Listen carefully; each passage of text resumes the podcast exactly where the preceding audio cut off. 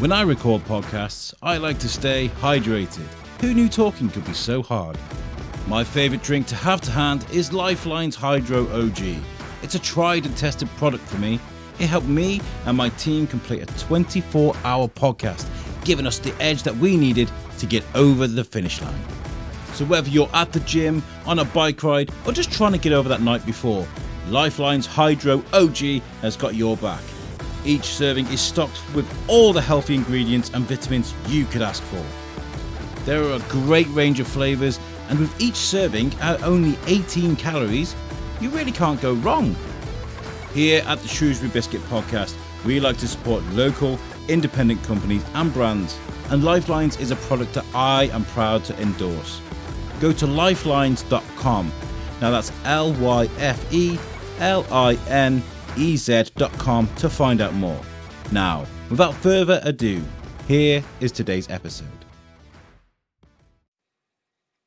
Hi guys, welcome to the Shrewsbury Biscuit podcast. I got to remember people can't see this. Like we can see each other, but we're doing this audio. But uh, welcome yeah. to the show. I'm here with Verity. All right, mate. Hello, hi. How you doing? I'm good. Good. Uh, it's been a. I was, I was thinking about. I was thinking about. Um, it's only been what a month maybe a month since you, you come on the biscuit, and I was thinking about how much we've done together already. Loads, quite a lot. It's been insane, isn't it? It's been really, really yeah, cool. Like yeah. Um. So just just to recap, um, we did Quartz Crush Cancer. Yeah. As an event, which was uh, how do you feel about that? Do you enjoy I it? I absolutely loved it. I love I love stuff like that. Everyone getting together, I didn't drink, but other people were drinking, having a dance, raising money, good raffle. I thought it was brilliant, yeah. real, real nice bit of live music, right up yeah, my street. Re- that was. I really enjoyed it. I, I didn't. So I had, I had a few drinks, but I didn't want to get. I didn't want to get drunk because, mm. like, I feel like uh, when I'm in biscuit mode, I've got to be. I've got to be. Got to behave. Do you know what I mean? yeah, you can't be too much of a rascal. I've done it before. I went to Oktoberfest. Uh, I gotta say, 2019. I think it was one before pandemic, and um, I, yeah, I got, I got really wasted. so drunk, and um, um, we were interviewing people, and they were drunk as well. And I was getting as hilarious as the people that were on that we were interviewing, and there was so much audio we got that that weekend that couldn't use. I was to say, I bet it was all just full of drunken, sweary nonsense, wasn't it? Mm, yeah, pretty much. Uh, it's one thing I learned from from my, my days doing You Suck and stuff. I remember um, one of the first interviews we did when we launched You Suck was with Adam Pennell.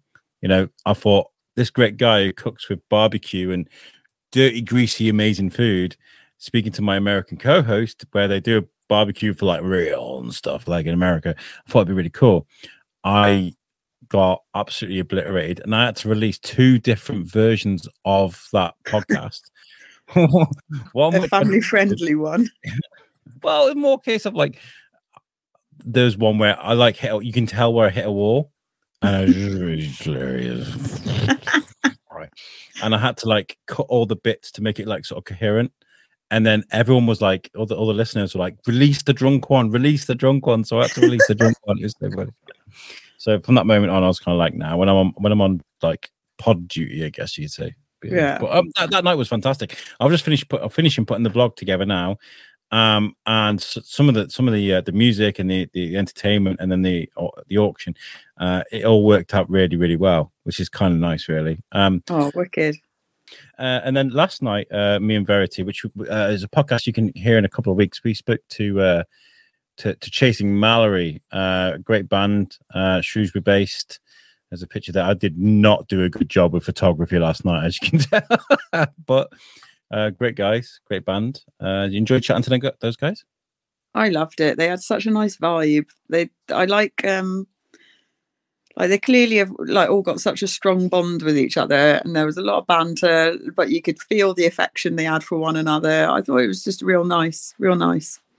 Mm and they're and quite obviously quite driven in what they do as well. It's, it's, it's nice to see some of the people that are like both driven and relaxed at the same time. They're kind of like, yeah, yeah we want all these goals, yeah. but yeah, take a time doing it and enjoy ourselves. Yeah, exactly. yeah, yeah. I think well, maybe maybe yeah, that's nice. Yeah, hmm. I'm, I'm really enjoying this. I think I, this has been the busiest start to the year I think we've had. I mean, usually we do the Darwin Festival, not doing that this, this year because there is genuinely just so much in Shrewsbury going on. Like we have now, we've technically got, I've got what I'm holding on to now, enough content to take us through till March. Like That's literally, pretty wicked. well, I'm not going to do that, guys. I'm going to I'm going to release it as and as and when we sort of we, we release things. So um, it's really good. Uh, we're working with a few people at the moment as well to bring out some of stuff. I was chatting to Triple J, who's a local rapper. Uh, we're going to meet up with him. I'm going to meet up with him next week. I don't know if you're available. Um, we'll we'll ch- talk about schedules, but he's going to come on mine and do some, do some freestyles and some rapping and stuff. He's asked me to voice over a music video of his, which is quite cool. Wow. Yeah, he, he wants me to do cool. A bit of a nature thing as we see a rapper in his. It's also I, I did on my story today. I was messing about. He was like, "Yo, yo, can we do you for a thing?" And I was like, "Yeah, of course." You know. That's wicked. Good for you. Um, and then tomorrow night we're doing Yeah. Becky Lisney's uh, event, Yeah. which we'll get interviews from. I don't know if I don't know what pho- photography we're going to be able to get from there, because there's going to be uh, a lot of uh, Becky's art photography on the wall, and I think some of it's a bit scantily, a bit too scantily clad for maybe for the biscuit audience, but uh, it's all art. so- yeah. So so no, yeah, some of it um I was having a look on her Instagram. It's not all full exposure, is it? But I guess she wouldn't put that on Instagram, would she? I guess you can say it's like a, a photograph a, a photographic version of of some of the oil paintings you get like of beautiful ladies showing off Yeah. their what they've got and in, in a beautiful way. It's not it's not like your OnlyFans stuff that you'd see like Yeah. it's genuine art. So um Yeah. uh I, this is going to go out um after the fact. Um, but definitely follow uh, Lilith um, Women Body Empowerment Photography. Um, we've got so much to look forward to, and, and I want to say thank you, Verity, for for being such a huge support. You've been amazing. Honestly, you've made such a good start. I, like I can't thank you enough. Oh, stop it! I've had such a fun time. Thanks for thanks for bringing me on board and letting me have a go at it. It's, it's been I, I've loved it. It's really funny coming coming away from Alex McCarthy's uh, uh, thing we did. That was last week. Was that last week? Jeez, it's really hard to keep a track I've, of what's I've going no on. idea. I don't even know where we are today. um Verity was like, I don't know uh, what, what do you want me to what's going on? I was like, there is a genuine plan in place, you know, I'm kind of weaning Verity in, doing a bit more and more and more every time. And I was like, the goal is for you to plan, organize, record, and release your own podcast. And she was like, Oh, yeah, let's go back to taking it slowly.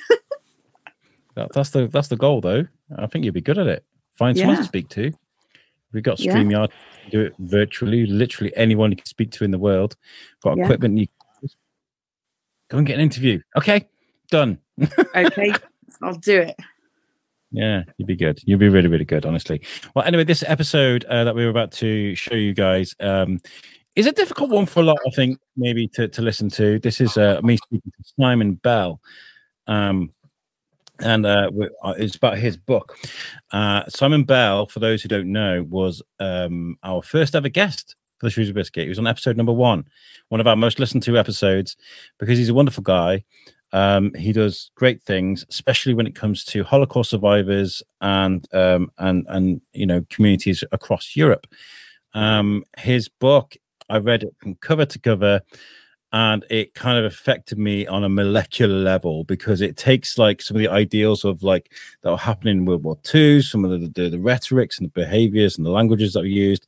And it takes a sneak at what's going, you know, sort of peek at what's going on today and there's a lot of similarities, and it kind of really scared me actually. Um, yeah, yeah, there's a lot going I think I think that's the sort of book that, although it's not, I I think I'd struggle reading it. Yeah. Well, I thought I was because I, I asked him. I said, "Is it is it a thing that happens to like guys when they get to like I don't know late thirties, forties, where they kind of suddenly get obsessed with World War Two? Because that's what's happened with me. Mhm. I watch documentaries and movies. I read stuff. Like I don't know what it is. I feel like I feel like I'm compelled to learn more and more and more. And I've I've watched like so many documentaries and stuff that are harrowing. And I was thinking that this book was going to be just like that, and it it kind of is in some places.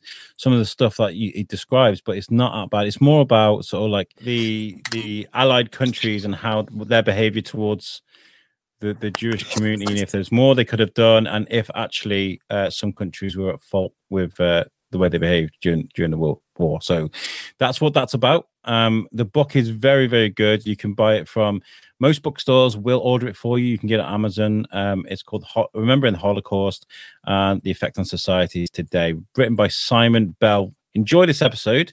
If you have any comments, if you want to add anything to it, please on the comment um, link, please drop a, a comment in there, um, or you can message us on Facebook, Instagram, or you can email us at Shrewsbury Biscuit Podcast at gmail.com.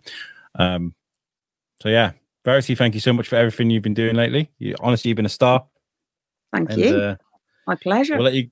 We'll let you guys enjoy this episode. Enjoy.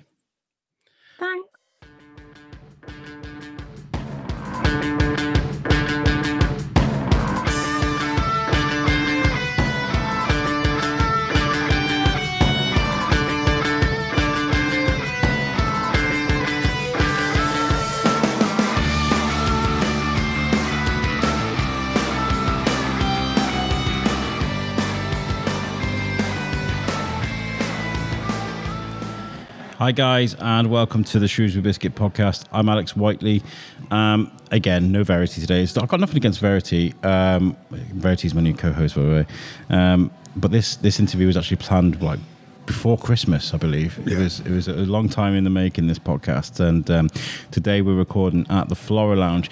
Now, I wanted to come to the Flora Lounge simply because I'm very curious about the leather sofas they got upstairs in front of the, the pictures. Because I look at that scene, I think I saw Andy O'Brien, uh, great Shrewsbury musician, great guy, uh, performing here and I saw these couches and I thought that would be a perfect setting. Like if you could create a set for the Shrewsbury biscuit, that's what I would love. So I come up here, I was curious about it, so I wanted to record here, and it's a beautiful place. If you've not been to the Flora Lounge, pop in. It's very homely. Um, and today uh, we're speaking to um, Simon Bell. Now, fans of the Shrewsbury Biscuit uh, will know that Simon Bell was the very first interview we did, episode one. I encourage you to go back and listen to that episode. One because I'm really shaky on the audio. It's really it's crazy the journey I've made since uh, since I started recording episode one. But um, also you get a, a, a great introduction to, to, Simon. We put a lot of effort into finding out about Simon the man. Today we're talking about um, Simon's new book, but we will we'll, we'll, we'll, we'll brief over it. How are you, Simon? You good? I'm very well. Good. Thanks for having me back on. Yeah, it's nice to see you again. You know, I feel like this is this is um, the best part of the journey of what we do at the Biscuit is we make good friends along the way. And you've been a constant friend throughout the whole thing and a great supporter of the show. So I really do appreciate you. Yeah. So you're welcome. Um, let's uh, let's let's uh, break it down in, in a, in, a, gentle way. So. Uh, when it comes, you are an author. Uh, you write about um, uh, World War II, Holocaust, genocide. Um, when did you realise that this is what you wanted to do and why? when did I realise that I wanted to do it? I don't know. I was, I was pondering uh, this last night. Um, on Twitter, I follow a, a, man who refers to himself as Lakota Man. He's a Lakota Native American, and we uh, uh, mutual follows and exchange messages. He posted an image of a book yesterday that um, I first read when I was 13 in, in 1974. Oh, wow. a book called Bury My Heart at Wounded Knee and I would encourage anyone to read it. It st- stands the test of time. It looks at the genocide of Native Americans during the um, second half of the 19th century. It is an awful read, and it, for me at that time, I was all, already interested in the subject matter. So you read this at 13? At 13. Yeah. Um, it put a completely different take on North American history as it was portrayed on television and in, in, the films where the Native Americans were the savage bad guys and settlers were the good guys um, fighting this terrible danger. The reality was the settlers were the savages and they nearly eradicated a whole people in North America. Uh, and when people think of America, and by the way, I've got lots of great friends in America, so this, and, and, and yeah, there's going to be lots of talk of nations and countries, of things they did yesteryear that aren't really. I'm not really reflecting. I'm, I'm not being personal. I think mm. is hmm. the best way to put this. But when you think of America, you think uh, you know Hollywood and New York and, yeah. and the wise guys. You know, uh, you don't think of genocide. But I think that's sort of changing now, isn't it? Yes, and, and, going back to that, that book, and, and certainly this book that we're talking about today, it's about the selective nature of national memory. Uh, yeah. And we're, all nations are guilty of this. We like to see ourselves in a good light. Uh, the British um, view empire as a wonderful era of, of us um, civilizing people in other nations. You speak to people from other countries about the British, and they have a completely different view, don't they? Absolutely. And when we look at the war in Europe and the Holocaust in particular, those nations that were occupied by the Nazis have a very selective um, take on their own history. They see themselves as noble resistors, people who fought, people who were oppressed. And they were. There were resistors and they fought and they were oppressed, and it was a very difficult time. But there are citizens in all of those countries who actually participated in the crimes of the Holocaust, not because they were forced to, but because they wanted to. Um, and that reality of history is something that should be owned. We need to own the reality of the bad parts of our history, Yeah. as do all nations. That history needs to be told truthfully, not selectively. I watched. I don't know if you've seen it. It was uh, John Leguizamo. Uh, we like him. He's Colombian, and my wife's from Colombia. But he did a, a special on Netflix, and it was it was like a stand up comedy.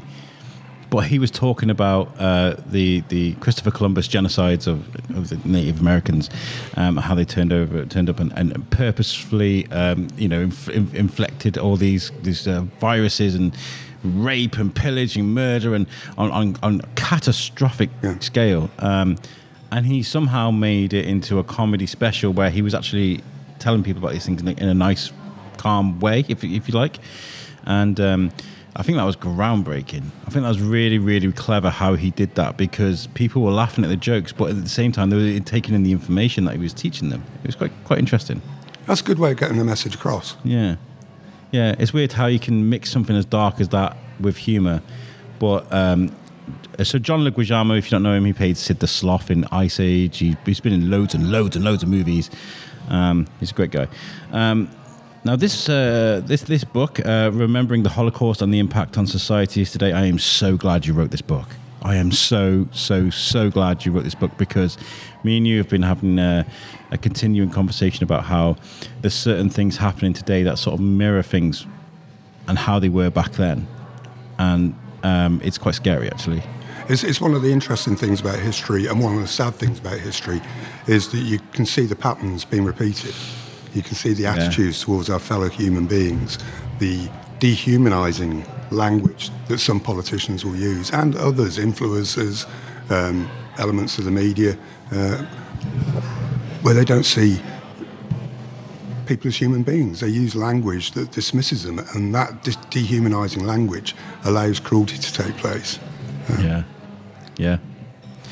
Um, and you know, when we when we talk about dehumanizing people and, and kind of the little breadcrumbs that come before that, I think you know uh, certain languages and certain things you can call people. I mean, uh, Donald Trump was a prime example of that, and how he was talking about the wall and and uh, you know calling Mexicans lazy and all these kind of things. When actually, do you know what? Mexicans are probably one of the hardest. Like, like uh, I was listening to a podcast the other day. And we were talking about you know Mexicans in America tend to have like one, two, three jobs and work really, really hard.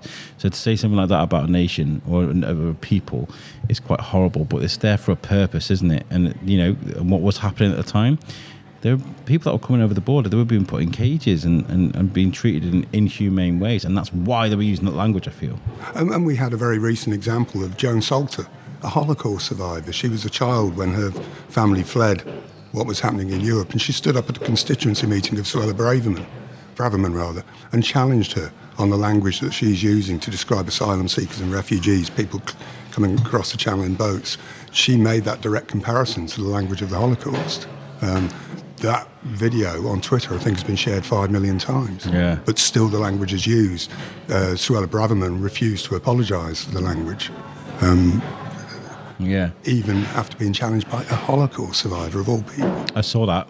I saw that. It was very powerful stuff. I can't remember who shared that, but it was something that was on my radar because I'm a bit scared. I'm a bit scared about certain things that happen at the moment. I feel like I feel like there's only so much you can do, and there's only so much you can say in the comments on Facebook before. I, I, I feel like I'm just speaking to a brick wall most of the time. Uh, and I don't want to be uh, known as the guy, you know, that's constantly like in the comments and, and making. I think somebody on a radio show in America uh, a few weeks ago called me uh, a leftist bigot. I was like, what does that mean? Like, um, um, I guess that means I stand up for the right things. I'm quite happy with that, but you know. Um, Uh, and yeah, it, this is this is something that keeps getting repeated time after time after time, and not just in Europe, you know, in places like Africa and Asia and in places around the world. Brazil. Brazil. Recently, uh, saw a report only a few days ago of the Yanomami people in the Amazon who are being wiped out um, after the pol- policies of Bolsonaro, allowing miners and others into their territory, a territory the size of Portugal. And there are people, Yanomami people in hospitals who look like uh, Holocaust camp survivors. Totally emaciated. They, they can't hunt, they can't fish, the rivers are polluted, the, the, the wildlife has, has left the area, there are diseases there um, that their bodies aren't equipped to deal with. In China as well. There's concentration camps in China at the moment. So, yeah, with the Uyghur. Yeah. Yeah, it's, it's, it's something that's happening again and again and again. And I've got to ask you the question: Are humans inherently evil? Evil is a religious concept. There's no scientific definition of evil. You won't find a, a, a scientist or a, um, anth- anthropologist or anyone else who can define evil. So are humans inherently evil? Scientifically, no. Um, are religiously, maybe if you if you uh, follow religious concepts, people have the potential to do evil things. All people have the potential to do evil things. I read a, a book recently, and this is another one I'd recommend. It's The Science of Hate by Matthew Williams. Now, Matthew Williams um, is a gay man who started off his university career studying journalism. That was where he saw himself going. One day he stood outside a gay bar in London and some strangers randomly picked him and attacked him. So he swapped from journalism to psychology. He wanted to understand why those people who didn't know him, knew very little about him, apart from the fact he was stood outside a gay bar, and they choose to give him an almighty beating. Um, he looked at various things, and some of this science has been uh, disputed. But one is that if, in his case, his assailants were black, now he could have easily made the leap that all black people would be violent towards him. What he decided rightly was that it was those two people who happened to be black who'd attacked him, and he couldn't tarnish a whole group of people based on their skin colour and based on the actions of a small group of people. He looked at our biological responses. Now, we've got the ancient um, reptilian brain and mammalian brain. The reptilian brain is best represented by the amygdala. Now, that's our, our gut response. If you hear a loud noise, you'll jump. If you know that the loud noise is going to happen, you're less likely to jump. If you know that loud noises are fireworks, first time you encounter them, you'll jump. Next time you encounter fireworks, you'll be excited.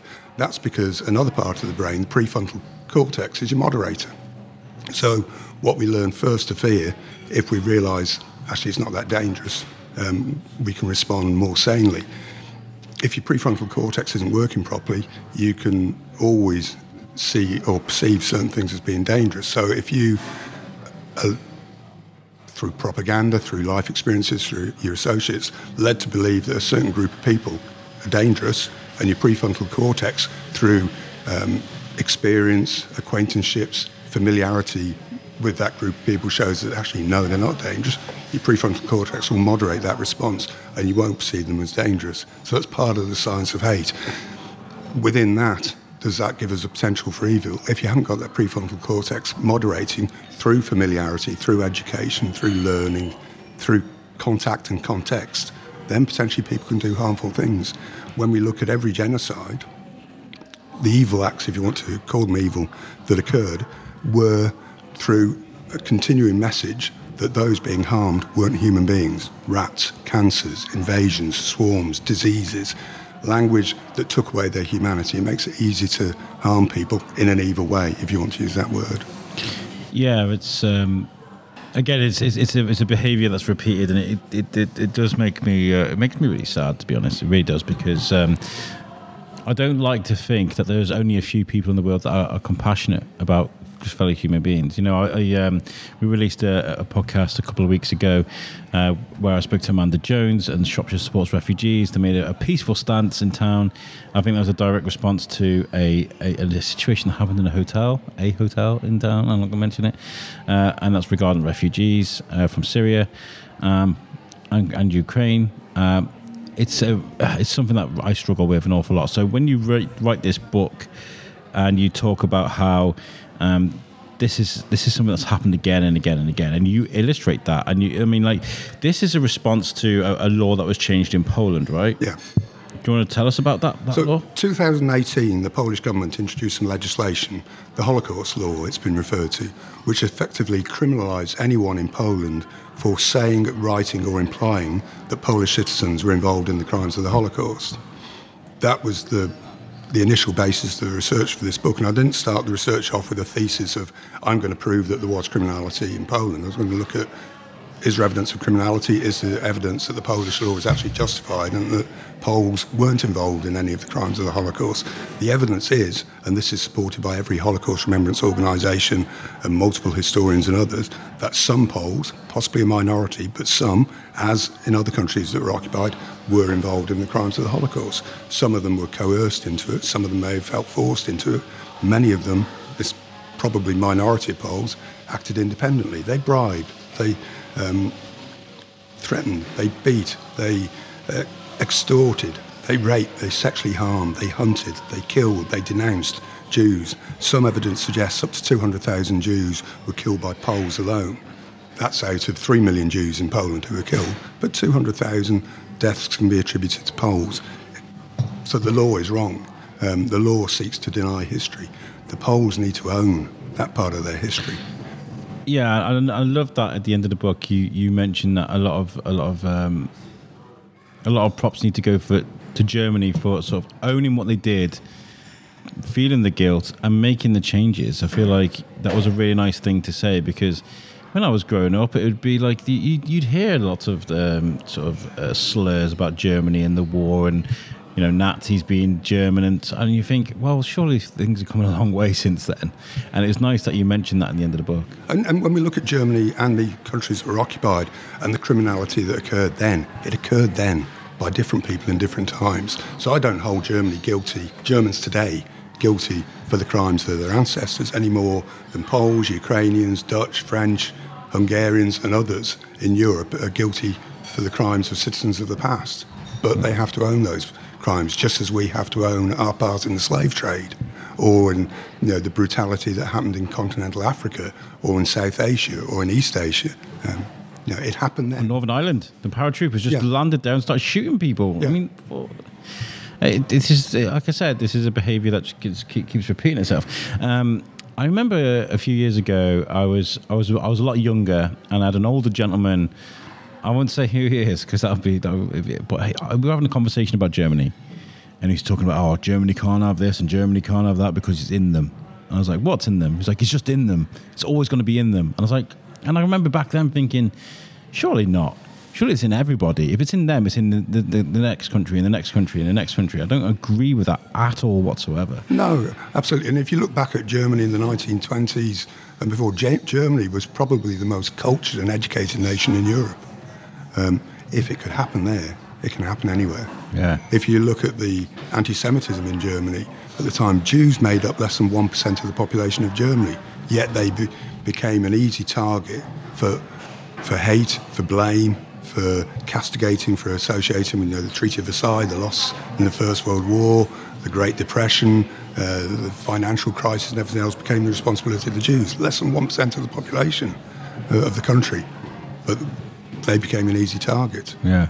in this very cultured, educated nation. Yeah, it's, it's sad. It really is sad. Um, now, there's a difference between um, sort of revisionism, uh, which is what Poland is pretty much doing. They're saying like, "Oh no, it wasn't our responsibility. It was all to do with," and that's not true, obviously, because there's lots of evidence to back that up. And um, uh, Holocaust denial.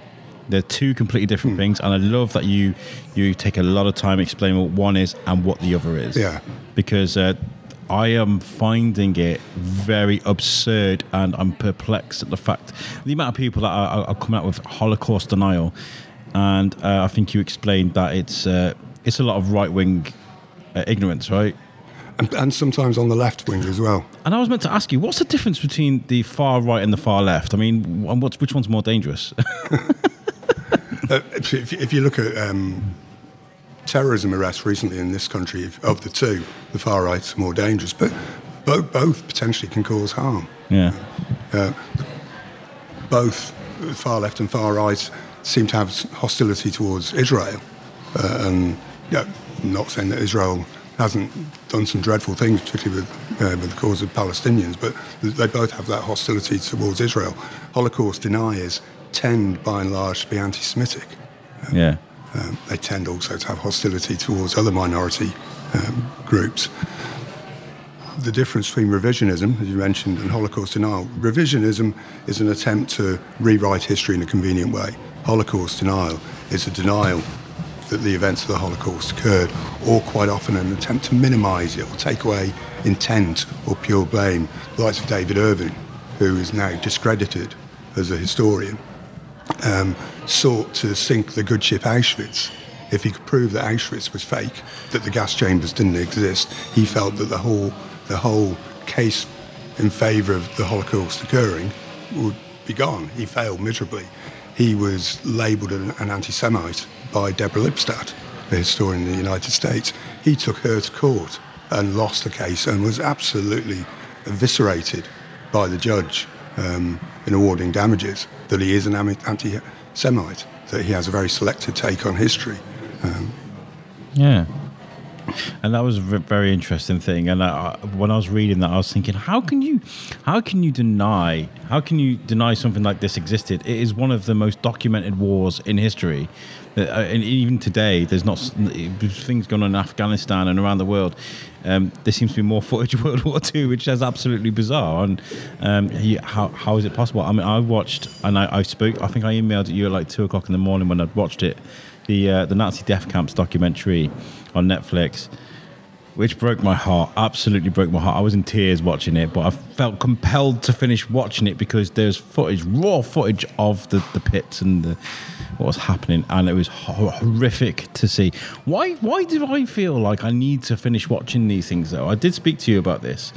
Why do I feel like I have to finish watching this thing, even though it's horrific? It's, it's I think, a human need to understand history, even the, the brutality. Even when I'm talking about now, I'm getting welled up thinking about it. Yeah. Okay, that's interesting. Um, I've got, I've lost my train of thought now. And if, if just thinking on deniers, um, they're, they're, they're, conspiracy theorists, and all conspiracy theorists, or most conspiracy theorists, uh, very much function in a confirmation bias echo chamber. They only seek like like-minded people. They won't seek information that is referenced and sourced and will give a different take on their worldview. If if they believe the Holocaust is a hoax, they'll seek out online Holocaust hoax and find sources that back them up. They won't pick up academic books or survivor accounts yeah. or any of the most, multiple uh, sources of, of, information about the truth of the Holocaust. A lot of whataboutism as, as yeah, yeah. What about this and what about that and what about little random facts designed, I think, to confuse people. Uh, so they can be like, ah, you don't know, and it's yeah. just, ugh, it's just. Yeah. It's, what about the Soviets? You know, uh, yeah. Uh, what about China? What about other countries. What about the British concentration camps in South Africa? It's not about those. The Holocaust is an event in history. I have no idea what that is. It sounded like a train going by, didn't it? Something landing on the roof. um, I, I did thoroughly enjoy this book because you spent a lot of time talking about how um, this is going to sound like a really bad thing. To, uh, how the countries we feel like are the, the heroes and, and as innocent as we think we are they're not. No. Especially when it comes to Britain and, and, and the US. Well, I, I chose to research um, Britain and the US to balance it out, rather than just looking at some occupied countries, not all the countries that are occupied, looking at our attitudes towards what was happening in Europe, the plight of the Jews, and the plight of Jewish refugees. And what didn't surprise me so much, but saddened me, was how similar the language of hostility towards Jewish refugees was, particularly in the United States, but also here. Um, how similar it was to the language that we hear now towards refugees. In America, Europe's Jews are Europe's problem. Um, there was a, a, campaign by two representatives in, in, in, the Senate to increase the quota of refugees and migrants allowed in the United States. The hostility towards that was shocking. Um, and you can see that today. You can yeah, see that today. There was an awareness in government here that if they increased the number of Jewish refugees coming here, there was a rising tide of anti Semitism in this country and that it would be met with hostility. We only took 10,000 Jewish children under the age of 17. They had to be unaccompanied. Most of those children never saw their adult relatives again. 10,000, that was it, during the whole 12 year period of the Nazi reign, and particularly after the Nazi race laws in 1935, when we knew the hostility to the Jews was there, after Kristallnacht the November pogrom in 1938 when the violence against Jews was being seen, um, and after the invasion of Poland and when it was becoming apparent what was happening to Jews in Europe, particularly after June 41 when the Nazis moved eastwards, when the Holocaust truly began. Yeah. Western powers were aware of that. The information was coming out, but still there was reticence to take uh, refugees. I think all told, we took about 70,000 refugees. Um, Do you think, like, if, if Chamberlain was uh, w- would just outed Hitler on a massive scale, this is what Adolf Hitler is doing. This, you know, because they knew what was going on. Do you think it would have changed things, or would you think it would have made things worse? would it have changed things? I don't know. Because um, I think I, that would have been the best way to tackle it, rather than going out and be like, "Let's close the camps," because it was very difficult to get into Germany, Poland. That that, that forty one certainly. Um, but if, so, if uh, propaganda would probably would have been the best way to be like, "This is what they're doing. They're monsters," you know.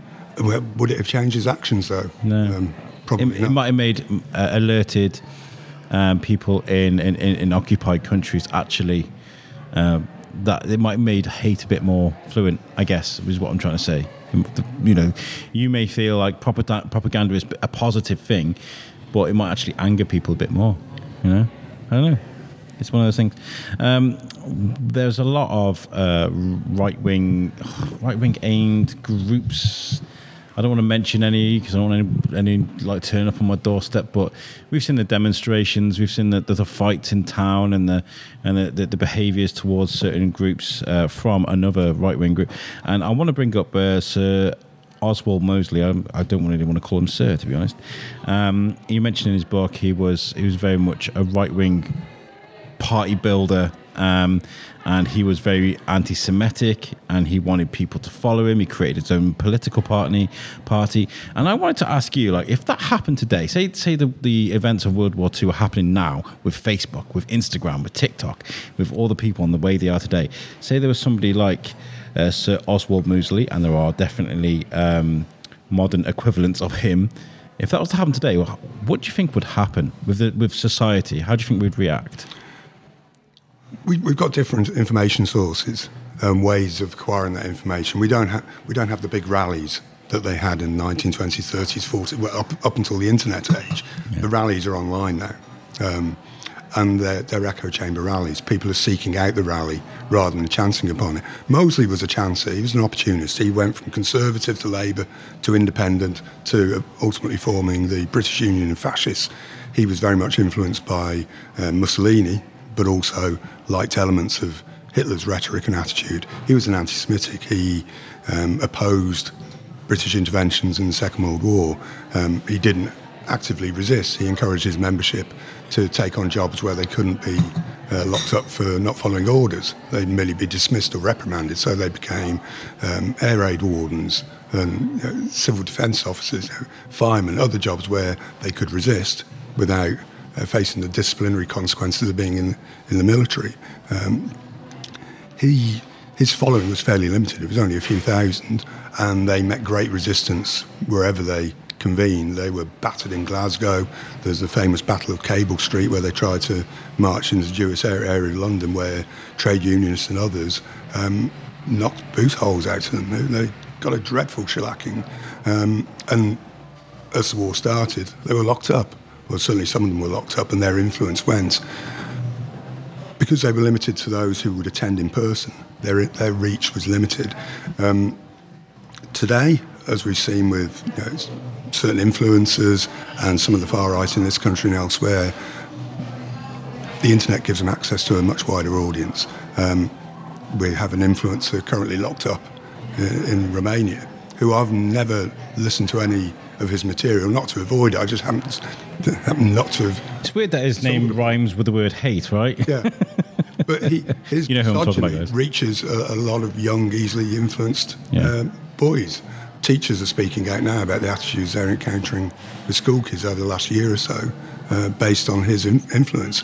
If his um, ability to reach a wide audience um, adopted a different tone and targeted particularly racial or religious or minority groups, the harm could be immense. So, and we've seen that we've seen that over the last few years with uh, Donald Trump, and, and sort of I, I feel like Donald Trump and his behaviour and, and the um, and the people that sort of supported him, they opened Pandora's box in a way. They can't be put back in now because he created a, a, almost a language that was seemed acceptable on, on, social media. You can just be as cruel as you like now in the comments, and it's fine. And I think that that was the Trump, and that, that sort of that was a turning point. I think for people, and how they sort of uh, respond to each other. Another thing as well from the book. Sorry to I, I get get excited when I I didn't realize Jersey and Guernsey was occupied. I, yeah. I didn't realize there was actually British soil that was that was occupied yeah. by the Germans. And they're technically crown dependency, but they're, you know, yeah, to all intents and purposes British. Yes.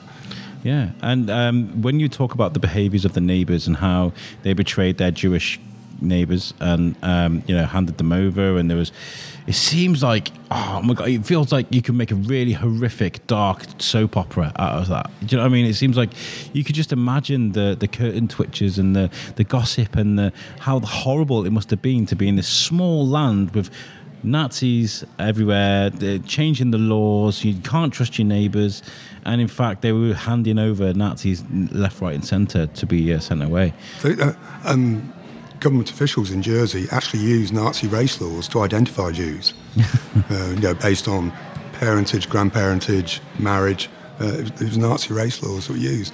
The islands were in a difficult position, and I, I do try to acknowledge this in the book. They were islands. Um, yeah. The ability to resist in a small island. You ain't going nowhere. You, you, have got nowhere to run. You yeah. can't blow a building up and then you know, travel 200 miles away to escape capture. Yeah. You, you contain within the island, and the Nazis were brutal, and they would use brutal means to catch people. So the, the ability to resist was limited. There was resistance. Um, there was also some collaboration. Channel Islands are interesting in another way, and I've mentioned this in the book, that of all the territories that were occupied by the Nazis, they're the only ones where no one was prosecuted after the war for collaboration. Yes. Churchill anticipated French style brutality against collaborators, and it didn't happen. No one was prosecuted. That's interesting.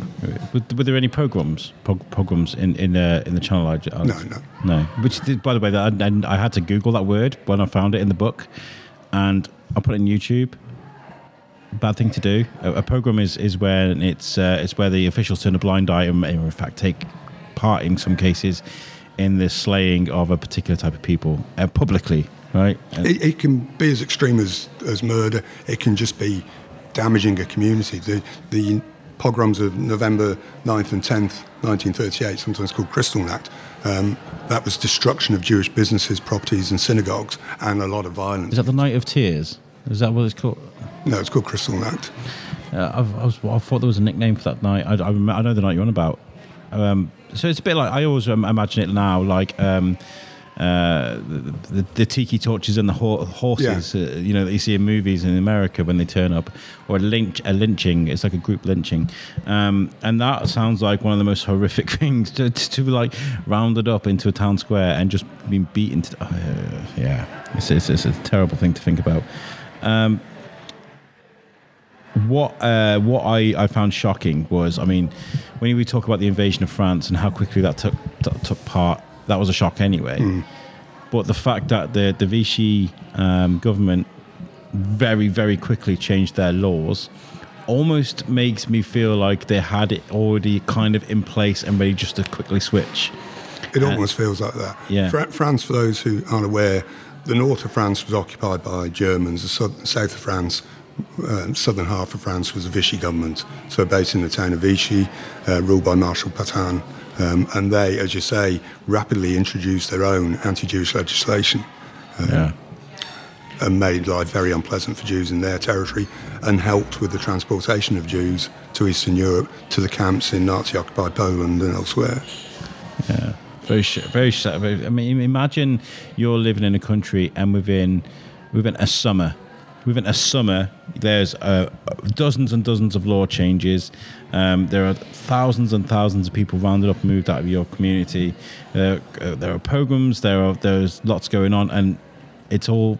It's it, imagine how shocking that would be. Well, I mentioned it in the book, the Netherlands. Peaceful, law-abiding, civil society. Whenever I think of Holland, I think, "Hi, hello." Yeah, you know. it's estimated there were probably 140,000 Jews in the Netherlands at the start of the war. 107,000 of those were transported east, more than proportionately more than As anywhere. I say, with efficiency. Yeah. Of those, I think 104,000 died in the camps. Uh, and civil servants, the railways, government officials, the military, the police, all actively helped in that destruction of the Netherlands Jewish community. Um, and I, I mentioned that you know we talk about revisionism, and we talk about how how the Netherlands are perceived as as heroes or as the oppressed, or you know uh, you know someone that, that kind of weathered, weathered the storm. When in, in actual fact, they were they were they were perpetrators. They were they were kind of they were helping out with the, the, the great efficiency, supplying trains, train lines, and and the, the people to be sent away as well. It kind of reminds me, uh, you know, we talk about today. America and how they're sort of starting to change their laws, especially when it comes to how women and what they can do with their bodies. You're talking about the abortion laws and things that are now in Florida being changed in education and what should be taught and what shouldn't be. And there's a very religious aspect going into education right now. It, it's kind of an echo, an echo there, isn't it? There's some similarities there. The banning of book, certain books. Yeah.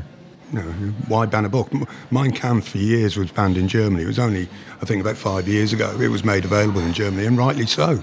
Um, I remember many years ago talking to a colleague, a psychologist colleague, who relayed a conversation he'd had with someone else about Mein Kampf. And the person he was talking to said it should be banned. He said, Why? He said, It's an awful book. He said, Have you read it? And, no. How do you know? Uh, I've, Yeah. I've read it. It is an awful book. It's badly written. It's full of bile and hate and awful propaganda. But to understand it, you have to read it. I, I, I've never read it. Uh, maybe I should one day, just to, just to see what this guy was banging on. because he wrote it while he was in prison, right? He must have been very angry while he was in prison. I was sitting there, what, all these plans that he had, and he was just uh, he put all that hate into a book. Can you imagine? Uh, I'll have to give it a read. Um, what can be done to sort of um, help? Because like when it comes to changes made to education and the curriculum, that comes from a very high level. In America, that will come from the Senate. Here, it will come from Parliament. How do you change something like that, and how do you voice it in a way that you don't sound eccentric? Do you know what I mean? Some point, we're lucky in this, this country that Holocaust education is part of the curriculum. It should be taught at the earliest in Key, key Stage 3. Uh, so it's there on the curriculum. Where we have uh, a slight problem with Holocaust education here is there's no consistency in what is actually taught. It's up to whoever is assigned to teach it to decide Yeah, how they pursue yeah. the subject. But th- there are s- some very good Holo- Holocaust educators within our school system. I happen to be um, at school on the outskirts of Shrewsbury only recently and talking to one of the staff there. Every year they take children to Auschwitz as part of Holocaust education. Wow. So it can be done. Um, but for me, Holocaust education needs to be done in a way that puts it in the context of the world we live in today. Um, you need to understand the past with its relevance to the present. And that's the importance, and that's what we were talking about earlier with Germany, sort of accepting their guilt, and uh, because they they realise what they've done wrong, and now they've made these huge changes.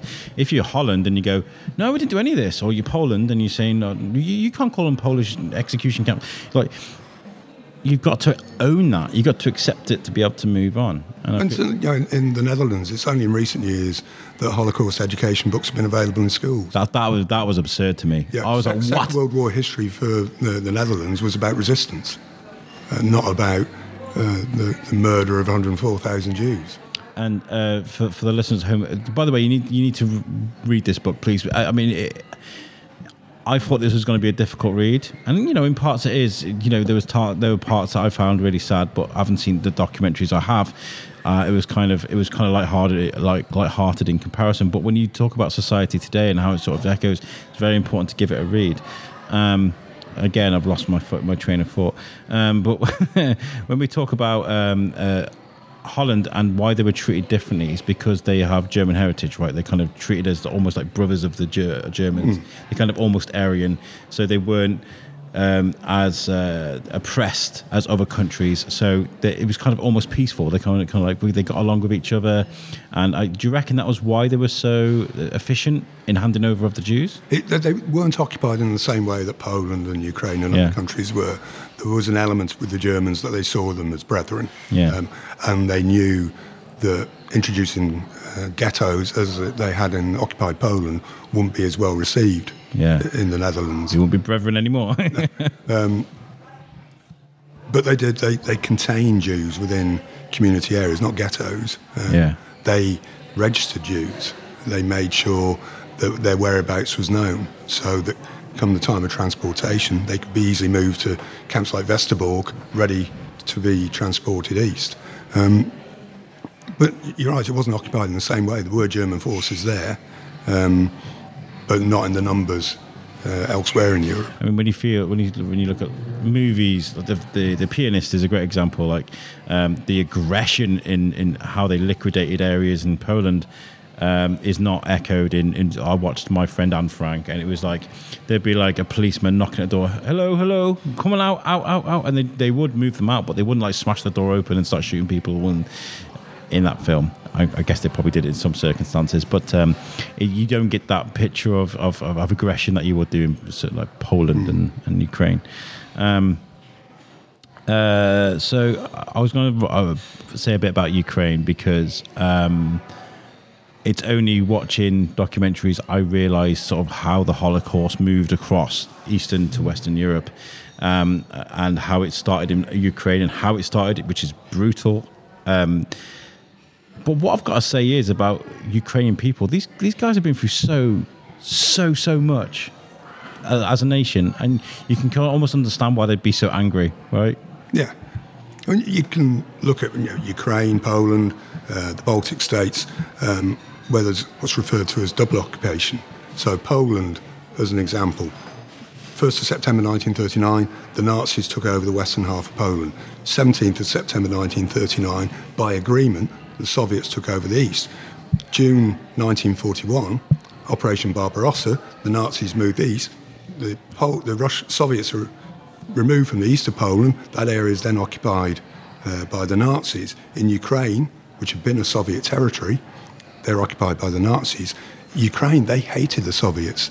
Less than 10 years before, there'd been an awful famine in Ukraine called the Holodomor. Probably 4 million people starved to death. Grain, other foodstuffs, livestock was transported into the wider Soviet Union to feed industry and to feed the, the, uh, the military. Probably 4 million people starved in Ukraine.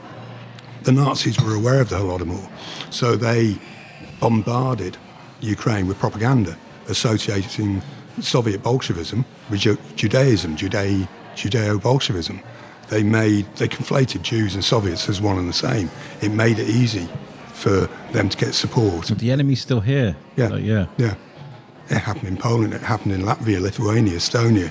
Uh, that association of Jews and Soviet Bolshevism led to enthusiastic collaborators. Going back to the point made earlier, the criticism of those nations then is a criticism of the citizens of then, not of the nations now and the Yeah. citizens of now. What's happening in Ukraine now is awful. It's brutal. There are elements of ethnic cleansing going on in the east.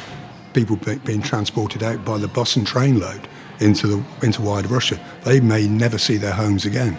The, the Russians are ethnically cleansing parts of Ukraine, trying to make it Russian in whatever way they can, uh, rather than acknowledging the um, the nationhood and stateship of, of the Ukrainian people. I remember listening to the radio and, and the news, and they were talking about um, how there was 500 people found in a death pit in Ukraine, and it, it rocked my world. Absolutely rocked my world. I was like, there's no way at the time in 2022 um, that they're still doing this. I was like, this is this is horrendous. I was I was driving. I, was, I almost had to pull over. I was like, what is, what am I hearing right now? There's 500 people found in a death pit in in, in Ukraine.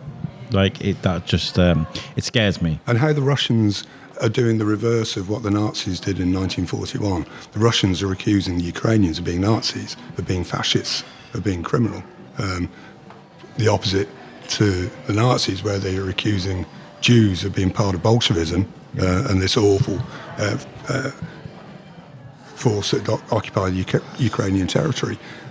The Russians are behaving more like Nazis than any other nation in Europe in recent years. Yeah. It's sort there's a, a phrase called uh, accusation in a mirror. Accuse your enemy of that which you're, you're doing. Um, so the Russians accuse the Ukrainians of behaving like Nazis, whilst behaving like Nazis themselves. Yeah. And you mentioned in the book that there's a, there's a, there is a huge anti-Semitic um, uh, way of being in places like Poland and Ukraine and and in sort of in, in that Eastern Bloc, but there is here as well, and in America and everywhere. So if you're going to point a finger at Ukraine and go, "You're anti-Semitic," uh, this is how you feel, then you've got to point your finger at everywhere else that feels that same way because uh, we've seen a, a very huge right wing movement here and in the US, and uh, you know it's, it's that's scary, and so you, you can't even use that as a defense No, for and, anything. and, and with Ukraine, it's, it needs to be pointed out their president is Jewish. yeah.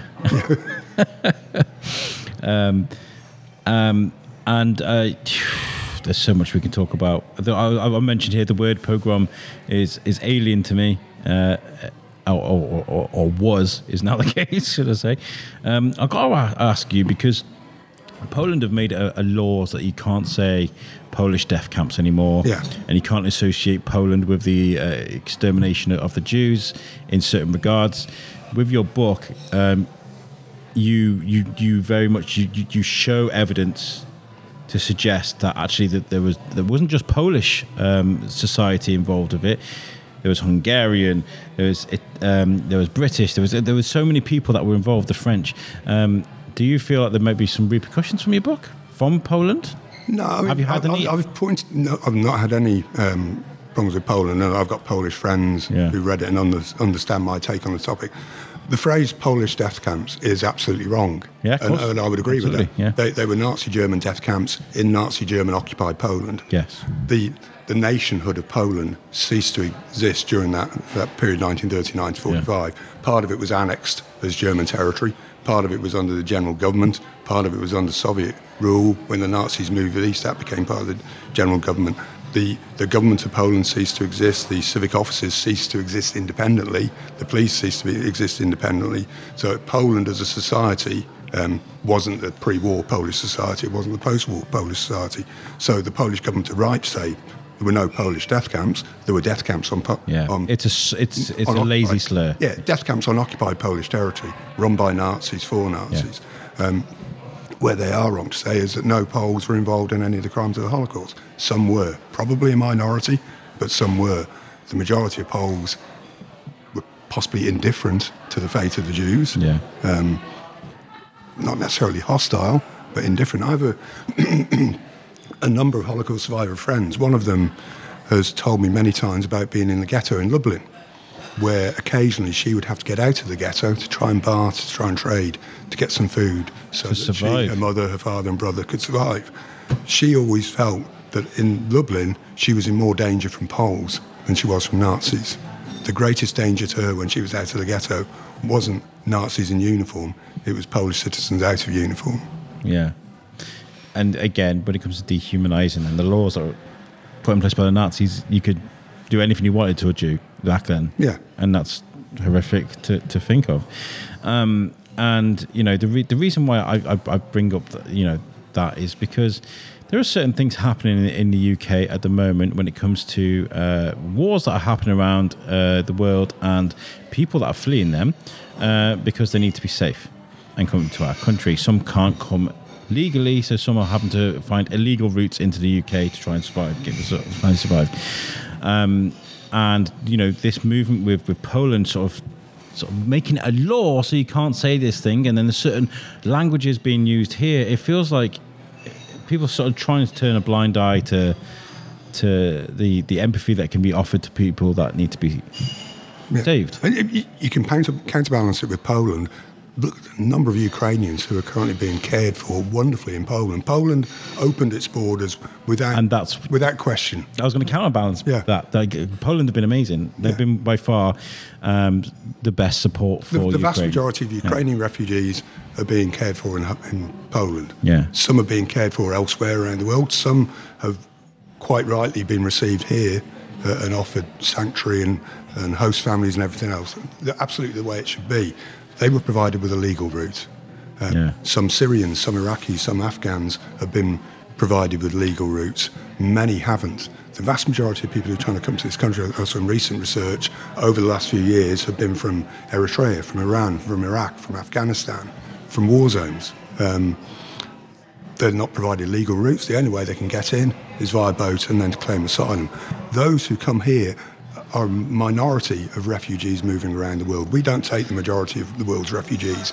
If you listen to some of the right wing press, some right wing politicians, you will believe that uh, we're being swamped by the majority of the world's refugees. Some come here. They'll come here because they've got cultural connections linked to the old British Empire. They'll come here because they speak English as a first or second language. They'll come here because they've got family connections. Um, there, there, are multiple reasons why people will choose this country as opposed to France or Germany or Italy, yeah. uh, the other countries in continental Europe that take far more than we do.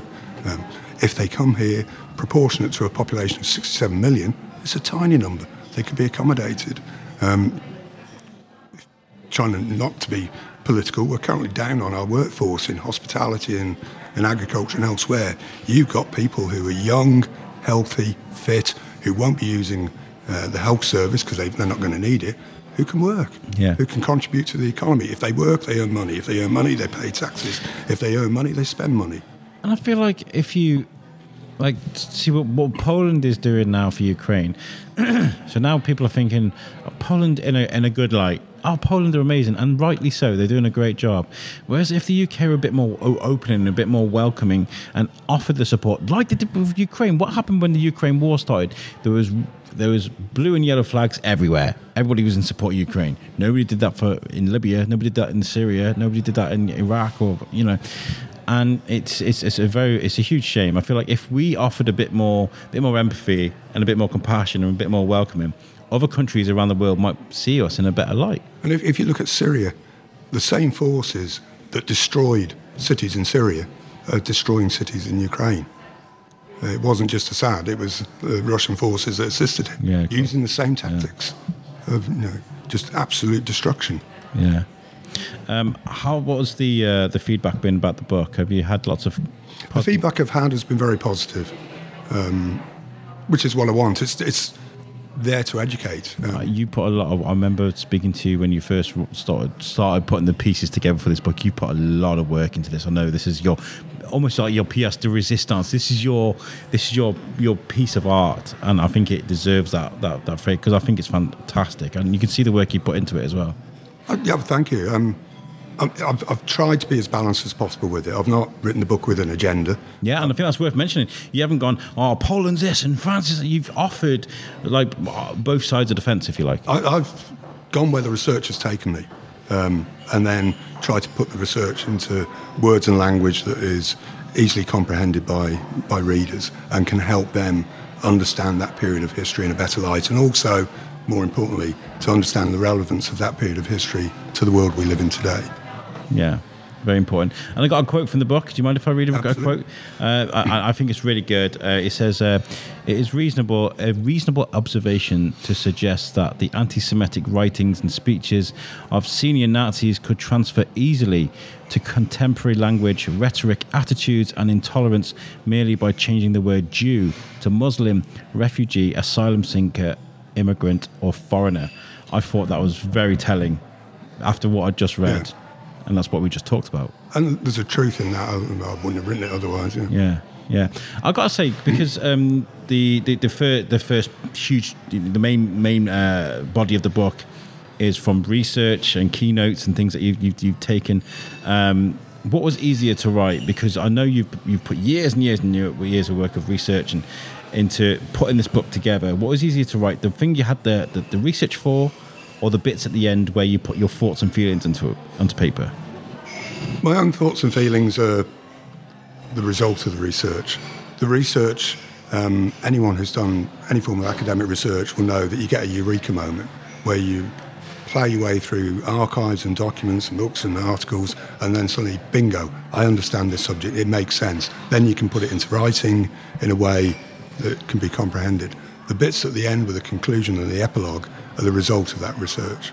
So the research ultimately takes me to that epilogue. I find it interesting in this where we say history teaches us and is relevant today. This book was submitted for publication at the beginning of 2021.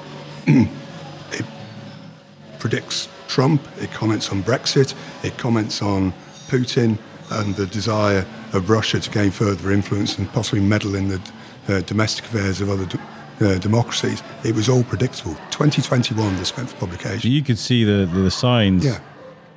That's interesting. For me, the way I read it, Putin's actions in uh, Ukraine were predictable. Yeah. It's interesting, isn't it?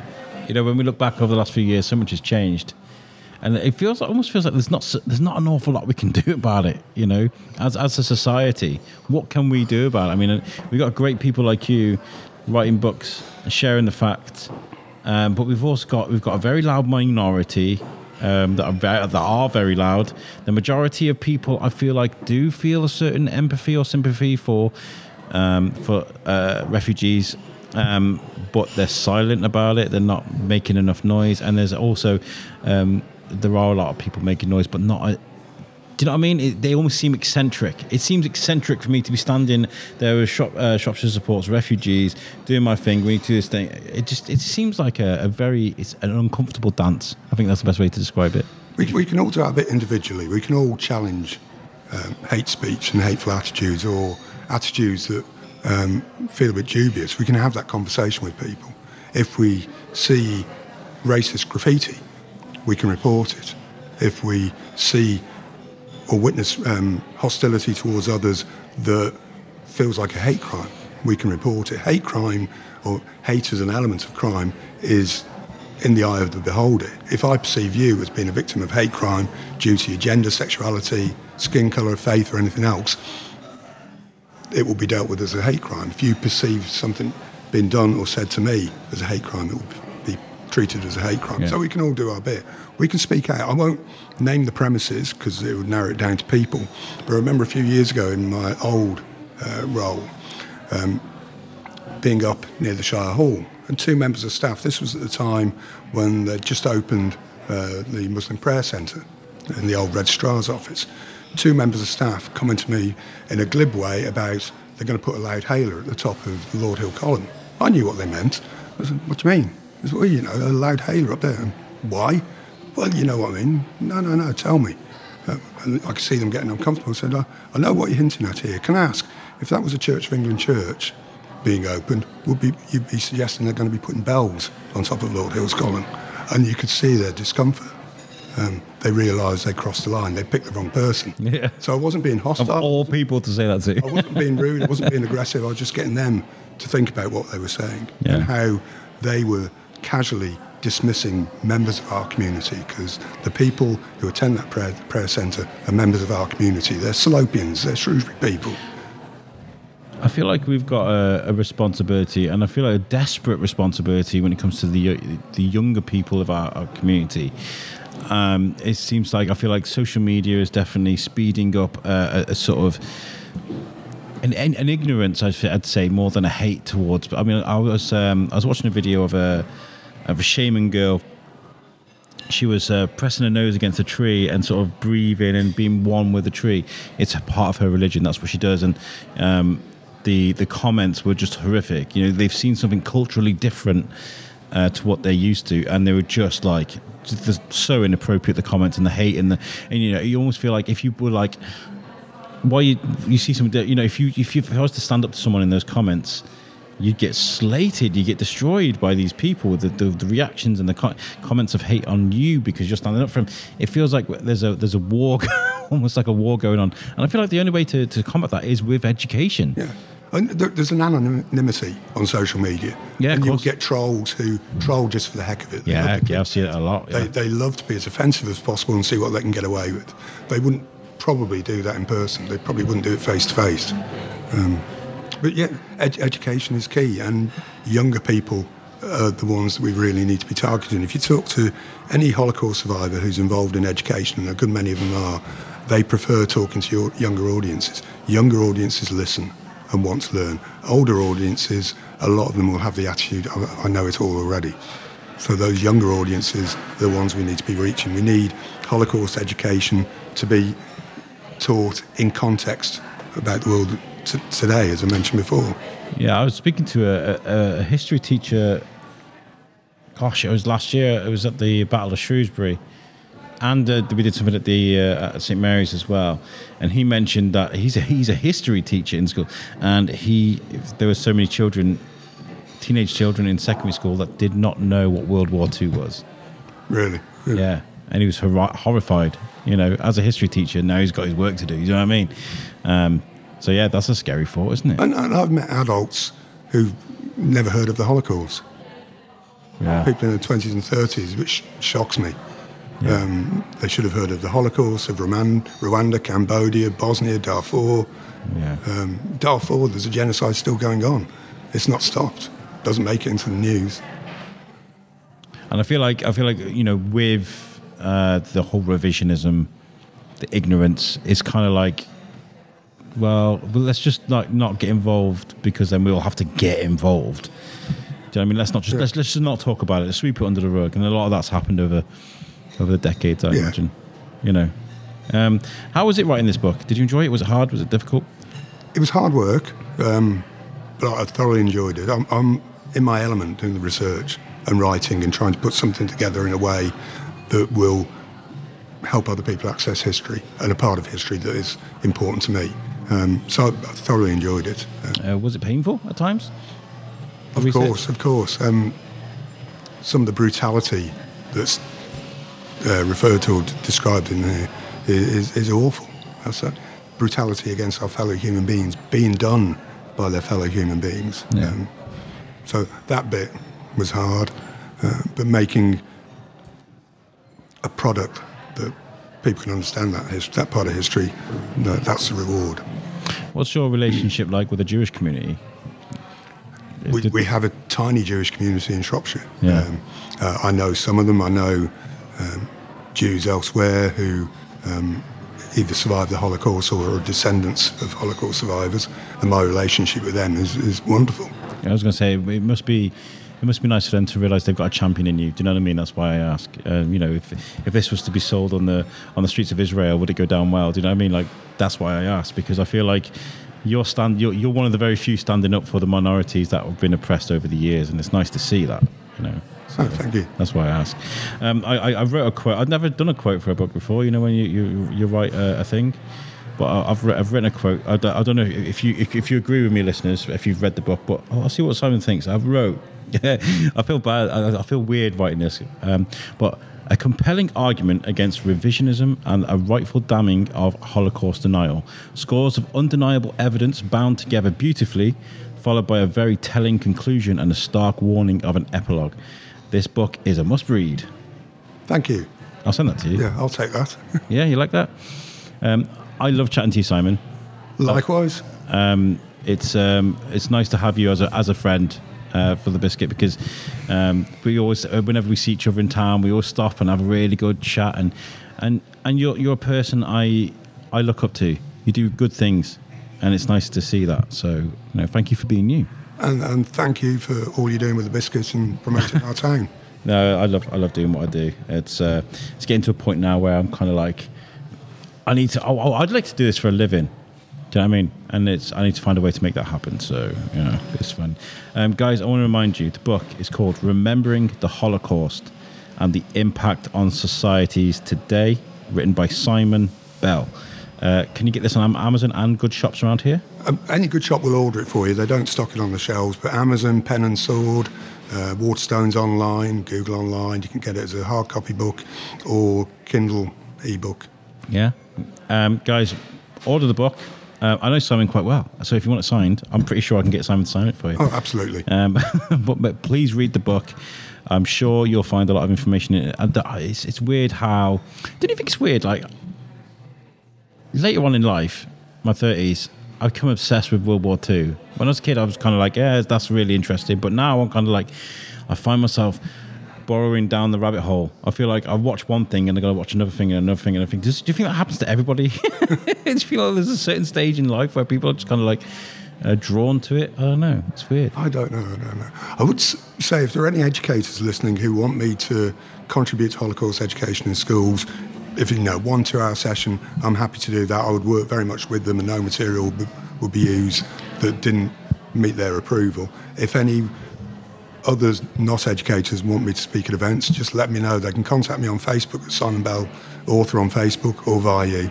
I uh, I, dro- I dropped uh, T- Timmy's eight, and I was like, "Do you know what the Holocaust is?" Because I had this book, I was just finishing it off.